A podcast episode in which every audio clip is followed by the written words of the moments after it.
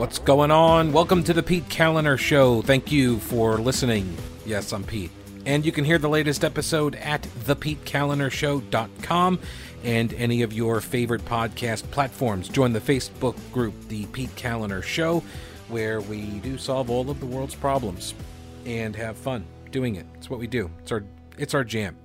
Um, that's the Pete Kaliner Show on Facebook. The show is made possible by patrons like David and David and David and uh one yeah uh, oh Daryl and Daniel and uh, and Curtis among others.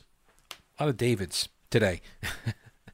Uh, also old Grouch's military surplus a mix of modern and vintage new stuff like military hats with all you know the different branches of the armed services. Uh, you never know what you're going to find at Old Grouch's because Tim gets different stuff in all the time. He's actually always interested in your vintage and unique items too. So if you got something and you're looking to uh, see what it uh, what it might fetch you, or uh, if you just want to get rid of stuff, or maybe you found a bunch of stuff in the attic of a house you cleaned out or whatever, uh, bring them on down to Old Grouch's Military Surplus. It is located in downtown Clyde on Main Street, across the street from the anti aircraft gun. And uh, look, maybe uh, you're not uh, you're not in need of military surplus stuff. You don't need the T-shirts. You don't need the camo. Uh, you don't need the hats or the customized dog tags or the gear. Um, let's say you just need some advice on how to be prepared for what we're going through um, or what might come call Tim. Go to the website, oldgrouch.com. That's the uh, best way to get a hold of him is oldgrouch.com. You can see what he's got over there. Uh, and if he doesn't have it, he can get it for you. Old Grouch's Military Surplus, Main Street, downtown Clyde. And uh, I want to not spend so much time. Actually, I want to try to avoid it altogether because I think there's uh, there are a lot of other topics out there besides the coronavirus. Uh, and it is kind of related, though. It's healthcare, and uh, this has th- this argument over Medicaid expansions kind of taken a back seat now because of obviously the coronavirus and the response and all. But expect to see, especially as we get probably onto the other side of this thing, expect to see a lot of people making the argument that Medicaid expansion, had the North Carolina legislature done this six years ago, um, that somehow or another it would have been better for us during this outbreak, right? The Medicaid expansion argument, expect to see it be made uh, during the arguing over COVID 19 uh, or coronavirus. I, have taken a call on it COVID 19.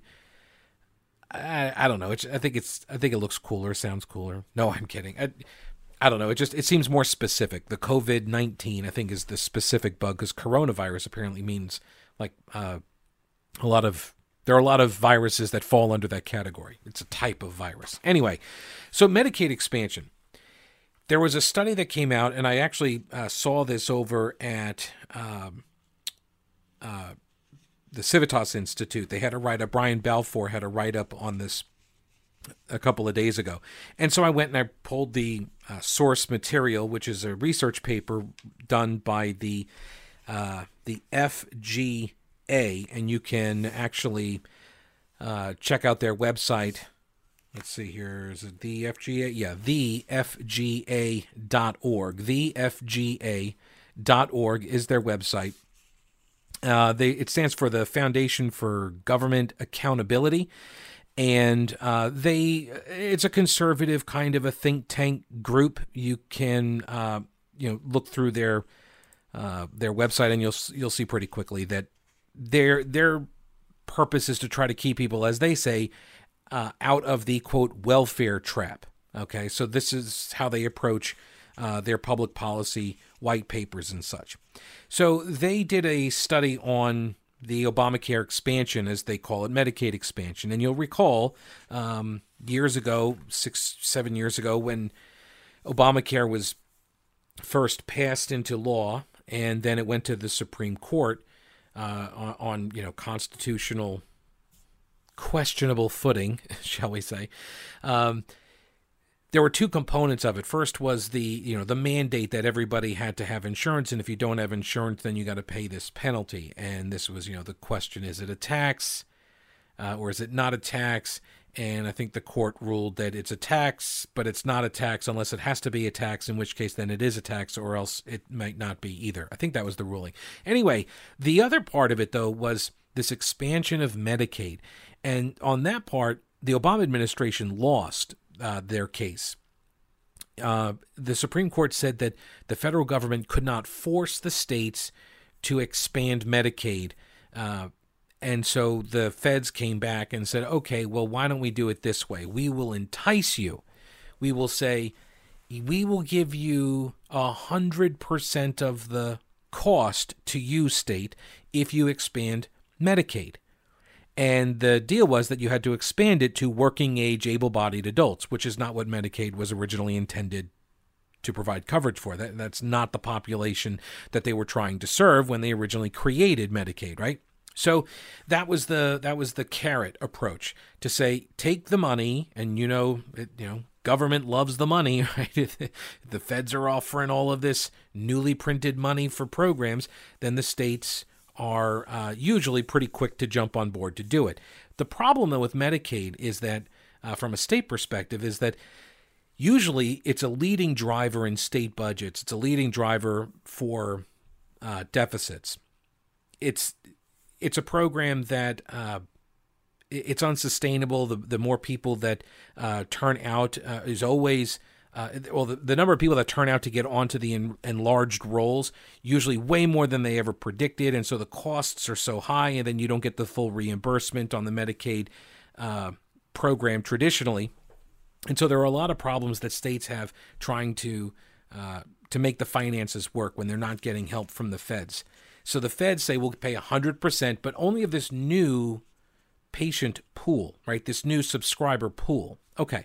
So what are the findings now out of uh, this first six years? And so this uh, organization, the FGA, they took a look at the at the states that had expanded Medicaid, specifically whether the promises made about the benefits expansion would provide, whether these promises were fulfilled. Here are the key findings. There are five. Number one, Obamacare's Medicaid expansion has not materially materially improved hospitals' financial health. This was one of the, and I'm going to go through all of these five points. Uh, but the hospitals were originally telling everybody, you know, we need to have this Medicaid expansion because our finances are so bad and we're losing money. So expand it and this will help us. Okay. So what the FGA found though was that it actually hasn't helped. Number two, the hospital jobs that got promised never actually materialized after the expansion of Medicaid. Number three, non expansion states have actually seen faster hospital job growth. Number four, hospitals are still closing in states that expanded Medicaid. And number five, Medicaid expansion shifts able bodied adults out of private insurance and into lower paying Medicaid. So the bottom line, they say, is that the expansion is not a silver bullet for hospitals. Okay, that's the focus of this research from the FGA. They don't look at the outcomes in the patients and all that. There are other studies like that. I've gone over them uh, in the past on the radio show, but this is specifically about the economic promises that were made and are still being made, by the way. These promises are still being made. Um, well, here, don't take my word for it. Let's take a listen to North Carolina Governor Roy Cooper, who in October of 2019 outlined his vision for Medicaid expansion uh, at a to, what was this the forum uh, the Emerging Issues Forum event in Charlotte. And so he explicitly, the governor explicitly makes the case that expansion of Medicaid creates economic benefits, including new jobs. What we are talking about here are the working people working adults, five to 600,000 of them that could be covered with health insurance if we would just say yes. And it matters a great deal to this topic we're discussing today because there are many small businesses across North Carolina that can't afford to provide health insurance for their employees. And other places where people work of jobs that we need performed don't have health insurance. So I think it's the right thing to do. By the way, uh, it's happening in 37 other states. We have the chance to bring billions of dollars per year down to North Carolina. They pay 90% of it, and we have got the other 10% covered by insurance companies and hospitals. So we're not talking about a hit on the state budget. And we create 30 to 40,000 new jobs from experiences we have seen in other states. Right? So that's the explicit message. Do this expansion and uh, it will create jobs. It'll shore up finances. Okay. Um, back to the FGA paper. Under Obamacare, states have the option to expand their Medicaid programs to include a new class of able bodied adults. For years, hospital lobbyists and Obamacare advocates have tried to persuade lawmakers with claims that Medicaid expansion would be an economic boon for their states, often with very little pushback. Right? I cannot tell you a single time I've ever seen anybody in the media ever ask Roy Cooper, challenge him, I should say, but ask him in an interview whether or not these numbers are real. Do they actually ever materialize? And where does he get this information from? These are all just like extrapolated numbers uh, and multipliers and formulas and stuff. But now, six years later, we actually have data. And I understand right now there's a big COVID uh, you know, coronavirus uh, pandemic going on, and so no one's going to ask him about this. But I'll be watching down the road, particularly in the uh, if you know November general election, if anybody's ever going to ask him a question about this, because they darn sure asked him questions uh, when the state of Kansas expanded Medicaid, and everybody's like, oh, look, Kansas, a Republican legislature and a new Democrat governor, and they expanded Medicaid. Shouldn't North Carolina do that? And they ran to Governor Cooper and they asked him those questions. And he said, why, yes, I think we should expand just like Kansas. And we should learn from Kansas, right? Of course, nobody ever asked Governor Cooper, so, hey, New York State just had like billions of dollars blown up into their budget because of the Medicaid expansion costs. Do you think this is really a good idea to, you know, force the state to expand Medicaid to the point where you're holding the budget hostage, refusing to uh, to sign the budget into law? Instead, vetoing it and holding it hostage, you know, teacher pay raises and uh, and construction projects and all of these other things that are in the budget being held hostage to this Medicaid expansion a Medicaid expansion that in New York State just blew billion multi-billion dollar hole in their budget. So you don't know there were never any questions for Governor Cooper about that. No, no, no. Kansas, yes. New York, no. I wonder why. Promised jobs have not materialized. Not only that, but states that did uh, that did expand Medicaid actually saw fewer hospital jobs created in the time after expanding compared to those states that did not. Some states that expanded Medicaid even lost jobs. In North Carolina, supporters claim that expansion would create 37,000 new jobs. Governor Cooper calls it a win win win win win win win win win win win win win I think. Um, no, he said he recently spoke with John Kasich, who is the Republican former governor of Ohio, about this uh, very topic. And after I won the debate about which state was first in flight, which,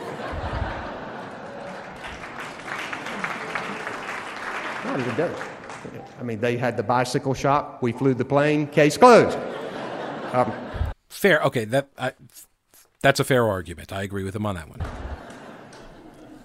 But he he said, "Thank God we expanded Medicaid," and he cited for me a 54% decrease in opioid overdose deaths in the city of Dayton, because when you provide for more coverage, you attract more providers.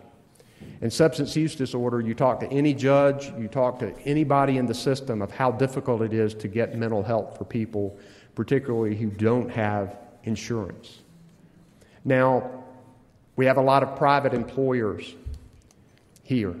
And do you know that in states that have expanded Medicaid, that private businesses have seen an average of 7 to 11 percent decrease in their health insurance premiums. You know why? Because you're reducing the amount of uncompensated care that all of us end up paying for. Because people, when they get sick and they don't have insurance, go to the most expensive place they can possibly go, the, in, the emergency room. And so this is a win, win, win, win across the board. All right, so I, th- I think three wins, five wins. I lost. I, I, I wasn't counting. Okay, but Medicaid expansion is actually not a catalyst for job creation or hospital health. In fact, it, you can kind of hear it right there if you take what he's saying there at face value, which I tend not to. But um, you you take what he's saying there at face value. He says that people are what not going to the hospital because they have Medicaid insurance now. So they're going to doctors' offices, primary care physicians. They're not going to hospitals, which means hospitals are what? Not getting the revenue, right? So if they're not getting the revenue, how is that supposed to make them more financially stable? After all, this new population is 100% covered. This isn't like the old existing Medicaid uh, patient pool, which they're only hospitals are only getting like what 60 70 cents on the dollar to treat them yeah um but they have medicaid insurance too this idea that people with medicaid don't go to the hospital that instead they go to uh, doctors offices it's not exactly true but also this other concept he's talking about is that businesses uh, are somehow making all uh, all of these savings because uh, because Medicaid has now been expanded to include this able bodied uh, adult pool of patients. Uh, and that, oh, look, now, now, you know, businesses aren't fronting the costs for that. Well, somebody's paying for it, right? I mean, who's paying for it? It's 100% covered, right, by the federal government. Gosh, who's paying for that? Might it be businesses? Business people? right? It's one of the things that always kills me about this this cost shifting argument again and nobody ever pushes back on it this idea that you could just say oh look everybody's getting a lower rate oh see nobody's paying for it somebody's paying for it just not the people you prefer that's all um, let me go into some of these uh, findings but first let me tell you about the uh, the big tax refund sale going on at mattress man mattressmanstores.com. You can go to their website, take a look at this. Uh, the mat, uh, tax refund sale is going on now. You use your tax refund to get a great night's sleep, and then you pay it off later, right? Talk about a win win, win win, win win, win win, win win, win. Well, I mean, for every night you sleep on it would be a win. So, okay. So you get great savings. You buy now, you pay later, and you don't need credit. Just $50 down, then you pay the balance when your tax refund arrives. Get 90 days, same as cash payment option, also through Amica financing as well. MattressManStores.com. Christy and I, we have a, a bed that we got from Mattress Man. We bought it years ago, uh, long before uh, Mattress Man ever advertised uh, on the program. But uh, we love the bed. We've always loved this bed. Uh, it's the it's the nicest, most comfortable bed I've ever owned. I think Christy would agree with that. We love it. And Mattress Man is locally owned and operated and a, a real heart and passion for serving the community. He has donated beds. Chuck, the owner of Mattress Man stores, he has donated beds uh, to local shelters and such. Uh, he gives veterans jobs. This is what this is what he stays in business to do. This is why he does the business. Um, and he's local. He's got four stores: Asheville, Arden, and Hendersonville. They ship nationwide though, uh, and they got five star delivery service, a 120 day comfort guarantee. Go and see for yourself any of the four locations, experience the difference at Mattress Man. Go to the website mattressmanstores.com, buy local, and sleep better. So, hospital lobbyists have been desperate to convince policymakers that, absent Obamacare expansion, local hospitals would be forced to shutter their doors.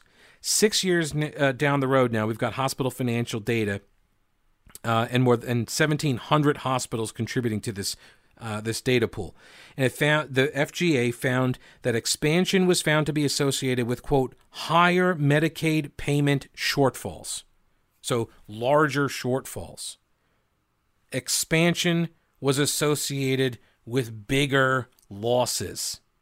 These findings are consistent with earlier studies by Moody's Investor Service, the firm that issues the credit ratings for hospitals all across America. Moody's analysis of hospitals' own financial data found that there was, quote, no significant difference in improved financial status in the states that expanded Medicaid and those that did not.